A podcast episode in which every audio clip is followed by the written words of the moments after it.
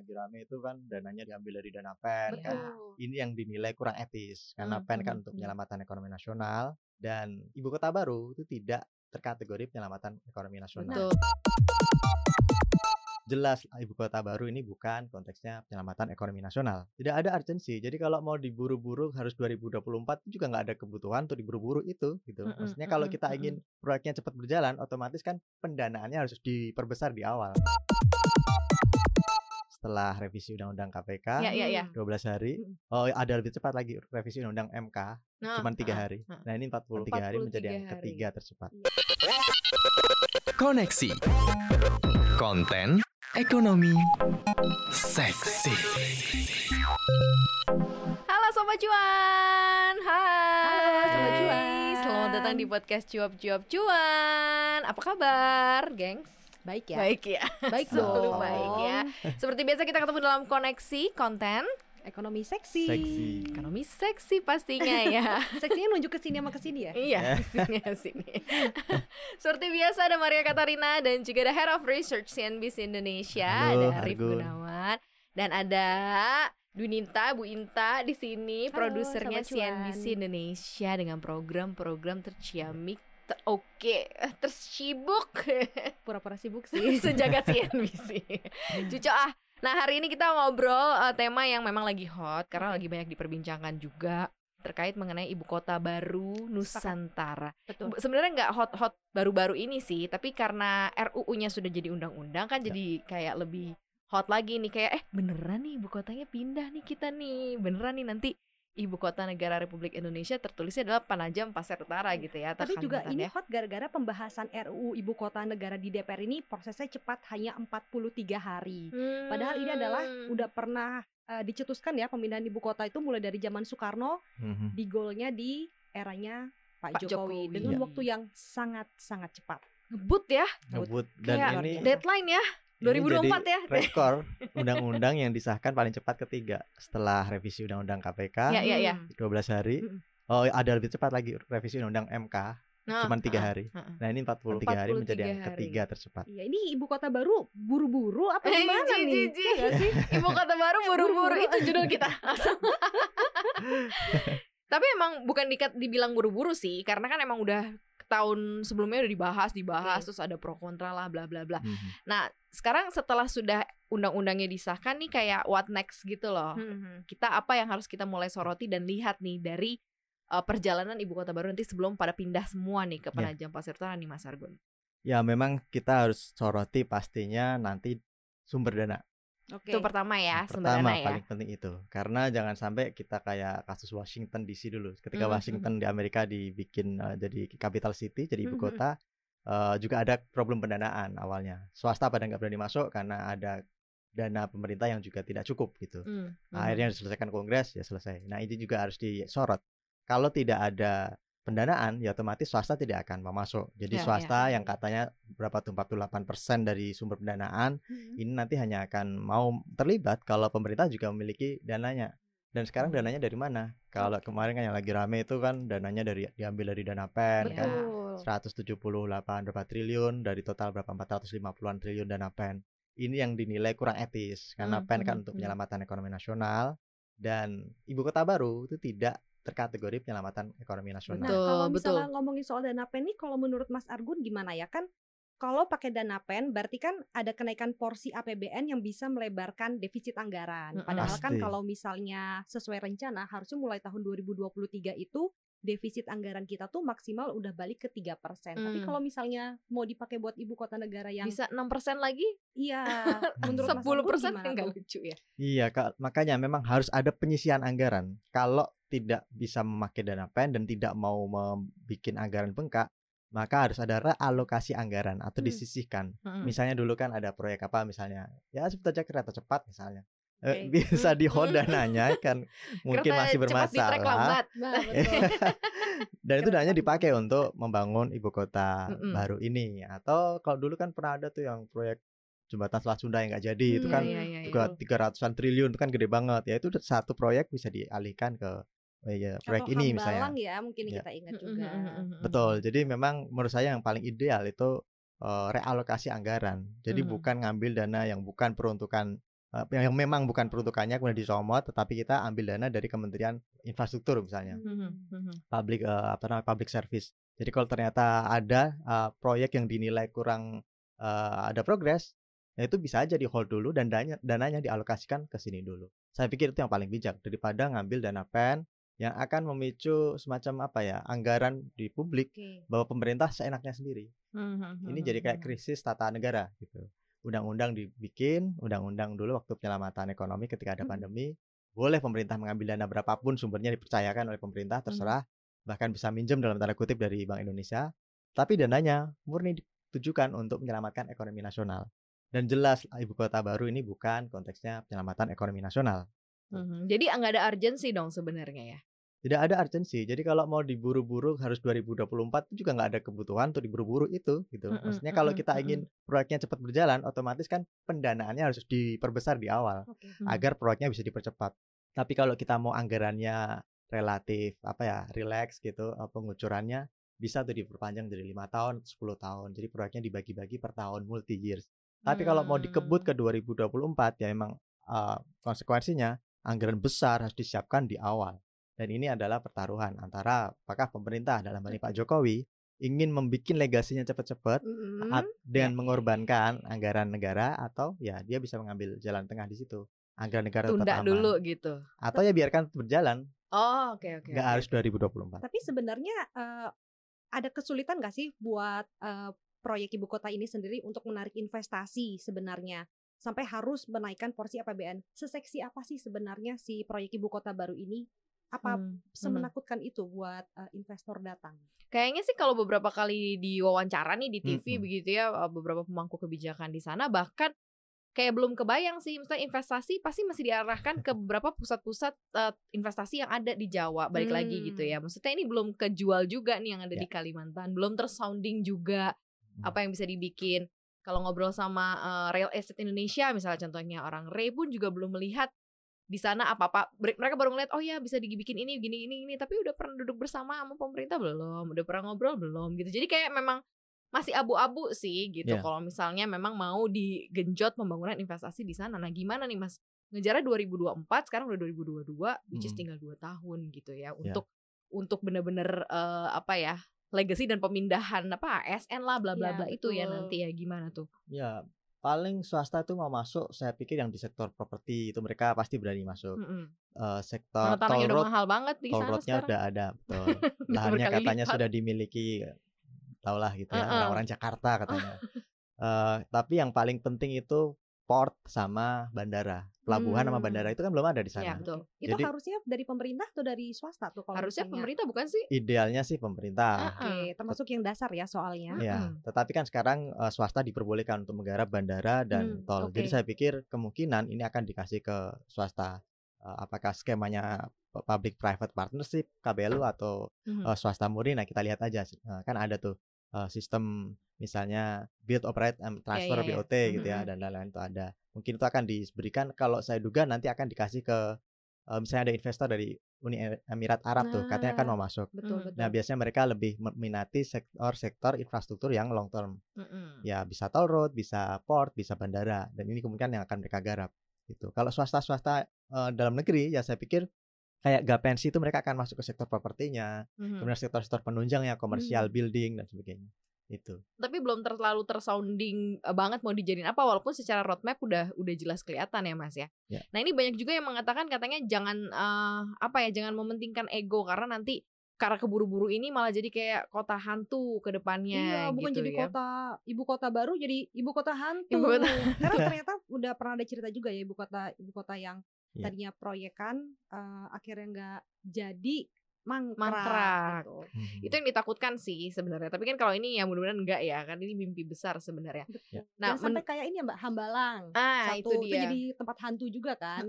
Terus ada juga tiang monorel yang di sepanjang jalan uh, kuningan Rasuna itu ya, Suna iya, di daerah Kuningan situ. Itu kan juga Mm-mm. jadi ya Itu jadi apa ya? Sedih Biar ya. bagus ya, biar estetik.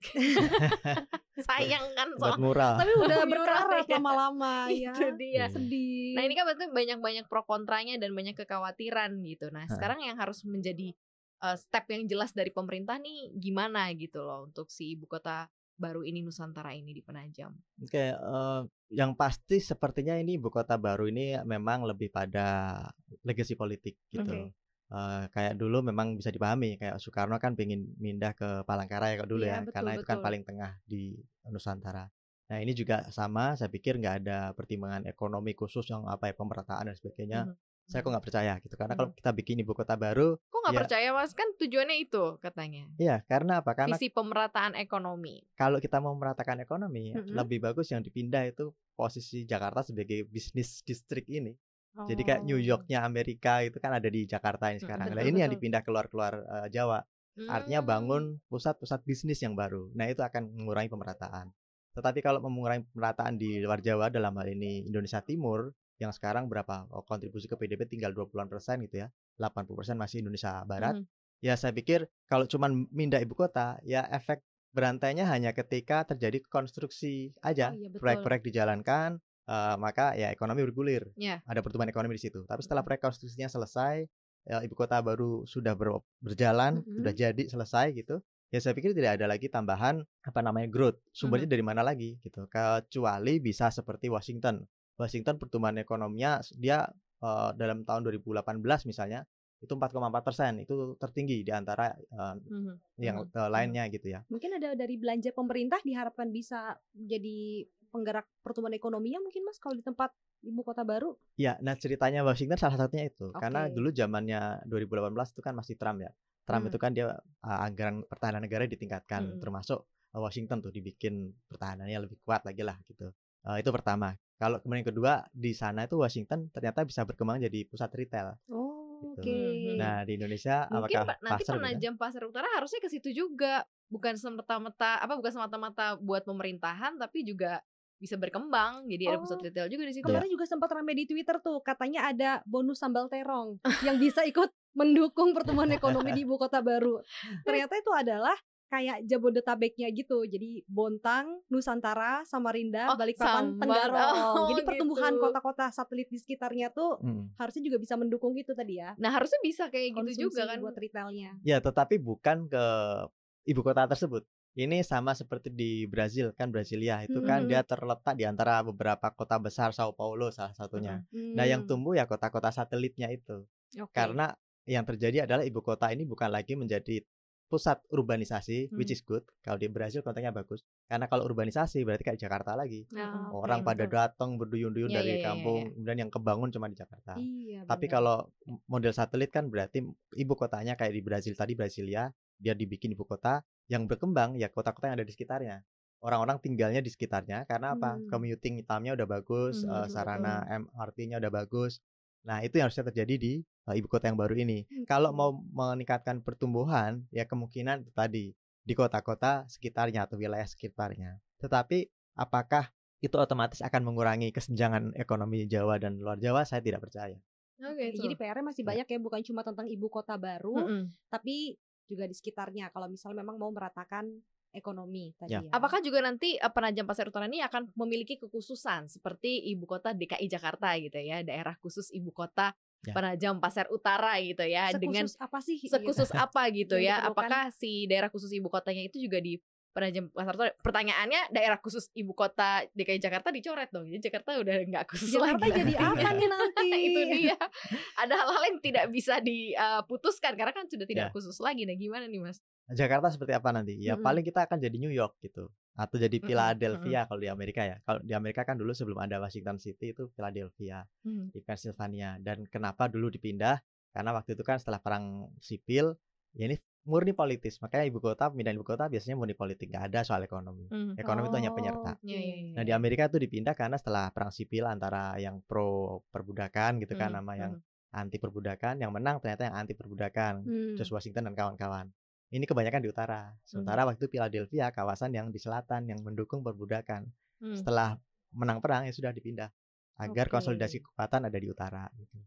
Nah, di Indonesia saya pikir eh, sama kasusnya. Sekarang kan udah terlalu terpusat nih di Jawa. Mm-mm. Eh, kemudian kalau ada apa-apa ya misalnya suka sering ada demo-demo di Jakarta, pusat bisnis juga ikut terganggu gitu. Iya. Jadi kalau ada gejolak politik ya efeknya ke ekonomi dalam hal bisnis itu Mm-mm. besar. Eh, dan itu kan Jakarta ya kon- sumbangan kontribusi ke PDB besar kan. Makanya kita ada gangguan ekonomi ya tertekan juga ekonomi nasional. Oke. Nah ini dipindah ke sana. Siapa tahu kalau ada gejolak politik ya pindah ke sana. Jadi Dan di kalau sini murni kita naik pesawat dulu ya, meratakan ekonomi jadinya, pemerataan menggerakkan- aspirasi gitu ya. menggerakkan ekonomi di sana malah semakin banyak demo ya. Wih. Bisnis demo lah minimal ya. Oh berarti bisa berkembang juga ya organisasi masyarakat setempat berarti kan untuk menyumbang suara kan menyambung yang di ibu apa di kota Jakarta ke sana kan harus ada juga nggak sih? Bener-bener. Tetapi yang eh, pinternya Pak Jokowi ini ya, nah saya nggak ngerti ini konteksnya pinter atau licik ya kalau kita bicara politik. ini kan dibentuk IKN konteksnya otorita nanti. Mm-mm, Nah di aturannya yang undang-undang kemarin disahkan itu, itu tidak ada DPRD. gitu. oh gitu. Oh, Jadi- Oh iya, iya, benar. Bener. Ya jadi kalau tidak ada DPRD maka memang kemudian di sana itu hanya semacam eh, dipimpin oleh orang yang ditunjuk oleh presiden, gitu kan. Jadi kepala negara akan menentukan wali kota di sana dalam tanda kutip ya kepala otoritanya di sana. Jadi Kayak nggak ada itu gitu. persaingan politik kayak Hmm. kemarin yang terjadi pada tahun berapa tuh ya Eh, Ahok Anies gitu kan yang iya, rame. iya, di iya. sana nggak akan ada DPRD juga akan ada artinya akan tenang tenang damai Oh iya, nah Gitu. masih berkaitan nih kan kita tahu nih kalau misalnya ya kita nggak bisa nggak bisa menghindar ya kalau misalnya sebagian orang itu pasti udah apati soal ibu kota baru ini karena dibilang jadi tempat bancakan ibaratnya kan proyek Ya. besar nih soalnya ibu kota baru. Nah jadi kan memang komunikasi publik pemerintah itu kan jadi yang faktor penting nih Mhm. buat meyakinkan Mhm. kalau proyek ini tuh serius bukan sekedar bagi-bagi anggaran ke kalangan terdekat pemilik kekuasaan. Nah, Hmm. tadi bicara Ah. soal kepala otorita nih, eh, kalau menurut Mas Argun, siapa sih yang seharusnya eh, kepala otorita ibu kota negara ini eh, sosoknya seperti apa? Karena ini kan jadi taruhan juga ya sosoknya Hmm. dia untuk membuktikan bahwa ini emang proyek penting, bukan tempat sekedar tempat bancakan gitu. apa harus nanti Mm-mm. orang setempat gitu warga setempat kah Iya. gitu atau Mm. memang sudah mem- memegang apa eh, ya sudah sudah sudah memimpin wilayah itu dalam jangka waktu lama gitu misalnya ya. apakah orang lokal gitu ya apakah orang lain yang suaranya juga mungkin bisa langsung ya didengar gitu ya sama Ah. masyarakat Atau lokal. orang yang sangat vokal dalam arti dia kalau misalnya ada orang yang eh, mau nego-nego, dia kayak yang nggak bisa Nggak bisa ini. gitu. apa yang kayak gitu Iya. cocoknya ya kan ini karena ini menentukan nih satu kali pilihan akan menentukan Ya, next Dan nama calon-calonnya udah ada kan, calon-calon Iya, kuatnya. iya, ya beberapa iya. nama katanya udah, ber- udah beredar gitu Mm-mm. kalau menurut saya ini menurut saya dan nanti perkiraan saya ada dua jawaban nih Mhm. Kalau ini men- menurut Mas Argun dulu Kalau nih. menurut saya idealnya, ya ini dipimpin oleh orang yang memiliki eh, kemampuan dalam bidang arsitektur dan itu terbukti. Tata kota, special planning, dan dia bisa mengatur bagaimana agar pengembangan kota baru di atas lahan yang sudah ada Oke. dengan masyarakat yang sudah di sana itu bukan lahan kosong, di sana juga Mhm. udah ada warganya, masyarakat adat, tanah ada yang sudah Nah. dimiliki tanah ulayat. Yes. Nah ini harusnya pembangunan dilakukan dengan tidak mengorbankan mereka. Dan Hmm. orang yang memiliki apa ya kemampuan special planning ya salah satunya misalnya yang kita tahu Pak Ridwan Kamil. Mhm. Nah, tokoh-tokoh seperti Yes. ini gitu. Menurut saya Karena ada beberapa nama itu. ya termasuk ah, Pak Ahok juga ya. Betul. Ya. Pak Ahok. Terus Pak Bambang Brojonegoro. Ada Abdullah Dulu dia Bapak Nas juga. ya, Pak Iya. Bambang Brojonegoro. Jadi udah biasa bikin perencanaan jangka panjang. Benar, benar. Iya. Tetapi perkiraan saya yang akan dipilih bukan orang seperti Pak Ridwan Kamil. Yang akan dipilih adalah orang yang dari eh, Jakarta atau dari Jawa atau ya dari dekat dengan ke- pusat kekuasaan Mm-mm. karena dia mengemban misi dari pusat dan itu yang akan harus dijalankan. Apakah Hmm. orang itu akan se- segalak Pak Ahok? Oke. Sepertinya kok enggak. ya, karena ada kontra juga sama masyarakat lokal ya. Itu pertama. Kemudian yang kedua, eh, ketika nanti pemimpin kepala otoritanya galak seperti itu, maka pendekatan swasta itu Nah, akan iya, agak iya, iya. sulit terjadi. Oke. Dan saya pikir or- orang yang dibutuhkan menurut eh, kebutuhan Jakarta adalah kebutuhan ya Pak Jokowi dan kawan-kawan adalah orang yang bisa berkoalisi ya, bekerja sama dengan swasta ya untuk gabu- eh, membangun ibu kota yang baru ini. gitu. Nah, berarti kan orangnya juga perlu luwes ya ibaratnya. Tapi gimana nih juga nih Mas supaya mengantisipasi ibu kota baru itu nggak jadi bahan negosiasi eh, kepentingan kekuasaan nih. Misalnya kalau mau proyek ibu Hmm. kota dilancarkan nanti barter dengan apa ya gitu. Jadi nanti kalau Hmm. di rapat-rapat suka Ya. lama gitu harus ada nego-nego di belakangnya. Atau bahkan mengantisipasi nih proyek ini nanti jadi bahan politik kampanye. Itu Ya. gimana? Kayaknya susah ya itu kayak Pasti beririsan tidak banget gak sih bisa. pertanyaan bunta nih. Makanya Gimana biar tuntas nih Biar dengan tuntas ya. dan itu isu ibu kota. publik yang lebih penting disorot ketimbang siapa yang jadi kepala otoritanya gitu. Menurut saya tidak peduli siapa pun kepala otoritanya mau Pak Ahok, mau Hmm. Pak Ridwan Kamil, siapa pun ya. Yang penting adalah aspek pengawasan gitu. Hmm. Dan sayangnya di sini yang tidak ada, kan nggak ada DPRD. Iya, gimana dong? Jadi ini pengawasan ini ya saya pikir Oke. mau tidak mau masyarakat yang harus bergerak di sana gitu. Jadi kalau ada konflik-konflik terkait dan ternyata kepemilikan tanah wilayah, ternyata ada ya, Betul. eh, apa ya bos besar di Jakarta yang terbukti menyerobot lahan dan sebagainya dan kemudian dapat project tetapi eh, visibility-nya tidak jelas, amdalnya tidak jelas. Ini harus disorot gitu dan ini kita harus bisa eh, apa ya bergerak sendiri masyarakat gitu. Tidak bisa mengandalkan eh, lembaga legislatif karena di sana tidak ada legislatifnya. Itu problemnya. Dan juga kalau kita mau ngandelin pemerintahan sekarang juga bingung ya. Soalnya kan Presiden Jokowi ini kan mau mengakhiri kepemimpinannya di 2024. Walaupun nih katanya Menteri BKPM bilang katanya pengusaha mau Jokowi menjabat sampai 2027 katanya. Mm-mm. kan mau di katanya mau dimundurin kan pemilunya karena kan lagi pandemi Mm. katanya gitu. Tapi kan yang pasti kita tahu kalau Indonesia ini kan menganut politik kepentingan ya. Jadi eh, selama kepentingannya sama bakal didukung nih. Nah, heeh. Nah, eh, supaya nanti ibu kota negara ini berganti pemerintahan tetap terkawal nih gimana ya? Apa Hmm. masyarakatnya juga ini ya harus sampai tahun 2045 kan katanya nanti bener-bener baru tuntas jadi baru ibu kota baru. tuntas. Ya. Betul, betul, betul. Kalau ngelihat prospek eh, stabilitas politik, kok kayaknya proyek ini akan berjalan sama seperti Undang-Undang Cipta Kerja. Itu meskipun Hmm. banyak orang menolak, banyak sampai maju ke MK, MK juga memberikan Betul, fatwa betul. yang masih ada di MK abu-abu aja gitu, gitu ya. ya. Tapi ini tetap jalan. Karena apa? Konsolidasi politik sudah terjadi. Mhm. Ya kalau Hmm. sekarang kan partai berkuasa PDIP itu sudah menguasai eh, legislatif, kemudian juga koalisinya kuat dan ini juga mungkin yang akan membuat proyek IKN ini berjalan lancar. Jadi siapa pun nanti yang akan memimpin kemungkinan masih eh, segaris dengan koalisi yang sekarang gitu. Entah Hmm. dari PDIP, entah dari partai Golkar dan sebagainya, tetapi setidaknya eh, masih di kubu yang sama. Dan itu akan menjaga agar proyek ini berjalan, tidak seperti misalnya Hambalang. Hmm, Hambalang betul. tidak berlanjut ya karena selain karena ada faktor korupsi ya, ya karena memang tidak berla- estafet kepemimpinan sudah tidak jalan lagi.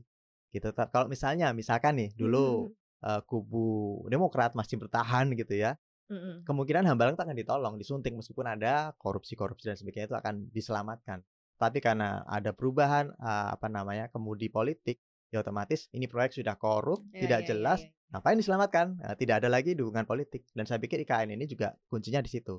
Kalau mau lanjut Mm-mm. sukses eh, apa namanya biar tidak seperti Hambalang ya emang Mhm. harus berlanjut ini kekuatan koalisi yang ada. Kong Mhm. realitanya harus seperti itu gitu. Berarti siapa pun nanti mungkin pengganti Pak Jokowi kan Hmm. berarti masih dalam koridor mengawal berarti kan pembangunan Ya. ibu kota baru, Baru. ini ya Terus kan. kalau misalnya ada investasi-investasi yang ditarik, mungkin juga investasinya harus dipastikan buat jangka panjang mungkin ya. Mm-mm. Jadi aliran dana dan eh, timeline pembangunannya juga jelas dari penggunaan uang itu, bener Mm-mm. gitu ya. Tapi Mm-mm. secara pribadi sebenarnya eh, Bunta sama Mas Argun setuju gak sih sebenarnya ibu kota pindah?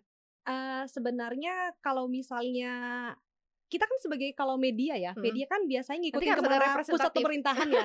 kita sebagai wartawan nih jurnalis siap nggak nih kalau misalnya Mas Argun Mbak Maria pindah ke biro Kalimantan Iya, ada Timur gitu. representatif kan harus ada di sana gitu Iya. kan. Nah Siap sebenarnya setuju gak sih dengan adanya pemisahan akhirnya ada sentral bisnis, ada sentral pemerintahan gitu. Next kan nanti berarti anak cucu akan merasakan hal yang seperti itu kan. Setuju gak Bunta? Kalau misalnya aku jujur setuju ya. Mm-mm. Soalnya kalau misalnya dulu tuh waktu aku aku masih kecil tinggal di Aceh loh. Jadi, Hmm. eh menurut aku sebenarnya bagusnya dari Pak Jokowi itu adalah dia mau memperhatikan daerah-daerah lain. ya. Soalnya kalau misalnya memang semuanya cuma di satu Jawa tempat lagi, aja, ya. yang lain tuh kayak jalan di tempat. Betul, yang betul, betul. bagian lucunya adalah waktu itu pas aku tinggal di Aceh nih ya.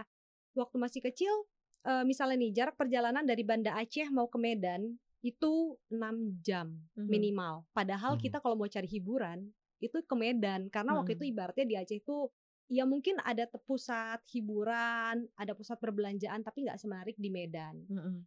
itu waktu aku SD back then Mm-mm. kemudian 15 tahun kemudian Setelah ketika aku udah bekerja aku Hmm. jadi wartawan tuh kan terus aku Hmm. liputan ke Aceh dan Berubah. perjalanan dari Banda Aceh ke Medan masih sama Oh. Masih 6 jam. masih minimal 6 jam Hmm. dan yang paling terbaik dari Aceh justru adalah lokasi-lokasi bekas tsunami karena waktu itu ada bantuan dari luar negeri dan Oh, mereka yang eh, ikut mengawal pembangunan di sana Mhm. Mhm. jadi tuh Mhm. jalannya mulus sekali moga-moga nanti kalau di ibu kota negara baru juga gitu ada ya itu Jadi kalau negara luar bantu bukan cuma bantu uang tapi juga bantu transfer teknologi gitu. Ah, ah, Jadi memang benar-benar ah, ada suatu kemajuan daerah gitu yang, Yang kita terjadi. bisa ngikutin luar negeri kan. ah. Mhm. Ya. Uh, akhirnya Aceh itu baru terasa berubah itu waktu zamannya Pak Jokowi ada proyek jalan tol yang di Mhm. Sumatera.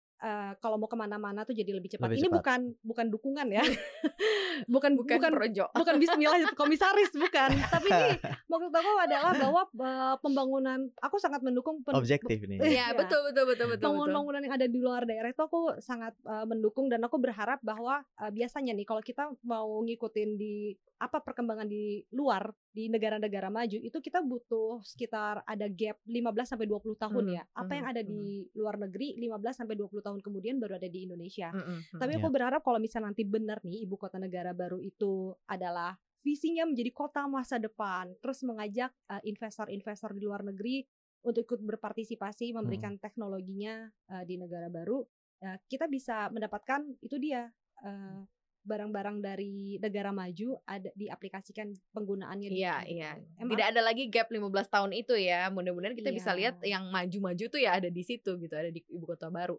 Kalau Ya. Mas Argun?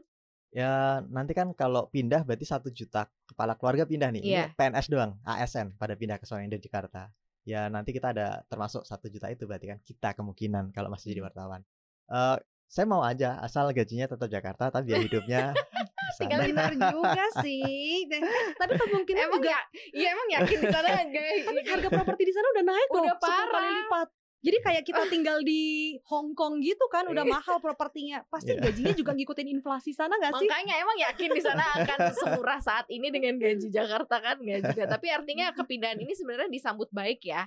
Kalau dari sini kan dua berarti setuju dong. Ya, memang kalau kita bicara prospek Jakarta, kalau kayak gini-gini terus tahun 2030 kata Yuri Monitor, kita itu akan jadi kota urban terpadat di dunia, mengalahkan Tokyo. Alah. Oke. Gitu. Tokyo kan 38 juta Iya, orang iya, gitu. iya. Nah, Jakarta Raya, Jabodetabek itu kan 35. Jadi Mm-mm. 2030 diperkirakan kita udah lebih dari 38 juta jadi kota capital city terpadat di dunia. Oke. Dan saya pikir itu nggak bagus gitu Mm-mm. ya.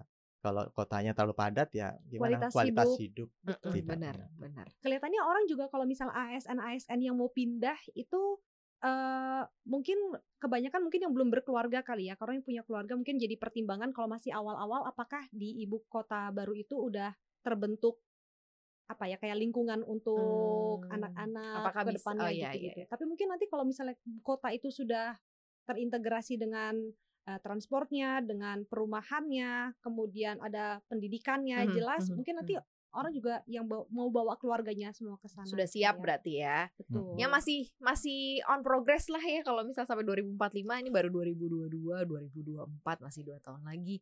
Masih 20 tahun lagi ya, 20 sampai 25 tahun lagi ya Iya. untuk go kita akan ngelihat nanti ibu kota baru akan seperti apa ya Moga-moga gitu. Kalau kita pindah ke sana jadi kota yang benar-benar apa yang bagus ya, bukan jadi kota hantu kan. Iya, yang iya. nanti yang udah pindah duluan ke sana ini. Dan akhirnya nanti orang eh, turis-turis tuh nggak cuman kenal Jakarta, Bali gitu ya, Jogja, tapi udah kenal juga nanti Kalimantan udah kenal apa namanya Betul. Tenggarong, kenal Ya. Balikpapan, Samarinda lebih jelas lagi gitu kan, Penajam udah tau lah. Jadi udah jelas mimpi besarnya kepala negara kita gitu ya dari Pak Karno sampai dengan yang direalisasikan sekarang Pak Jokowi bener-bener jadi kenyataan. Amin. Kurlep seperti itu ya. Makasih ya Sobat Cuan udah dengerin koneksi Hari ini terima kasih banyak Sudah meluangkan waktu untuk mendengarkan koneksi Jangan lupa untuk dengerin koneksi terus di mana? Eh, kita juga ada di Spotify, Mhm. di Google Podcast, di Apple Podcast dan juga di Anchor. Jangan lupa juga support Cuap-Cuap Cuan dengan follow akun Instagram kita di @cuap Yes. underscore cuan dan subscribe YouTube channel kita di Cuap-Cuap Cuan. Jangan lupa di like, komen, dan juga share sebanyak-banyaknya supaya kita juga semangat bikin konten. Iya, betul banget. Thank you banget ya Sobat Cuan. Terima kasih banyak. Maria Bye. Katarina pamit. Argun pamit. Dan Inta juga pamit. Dadah. Dadah. Sampai jumpa.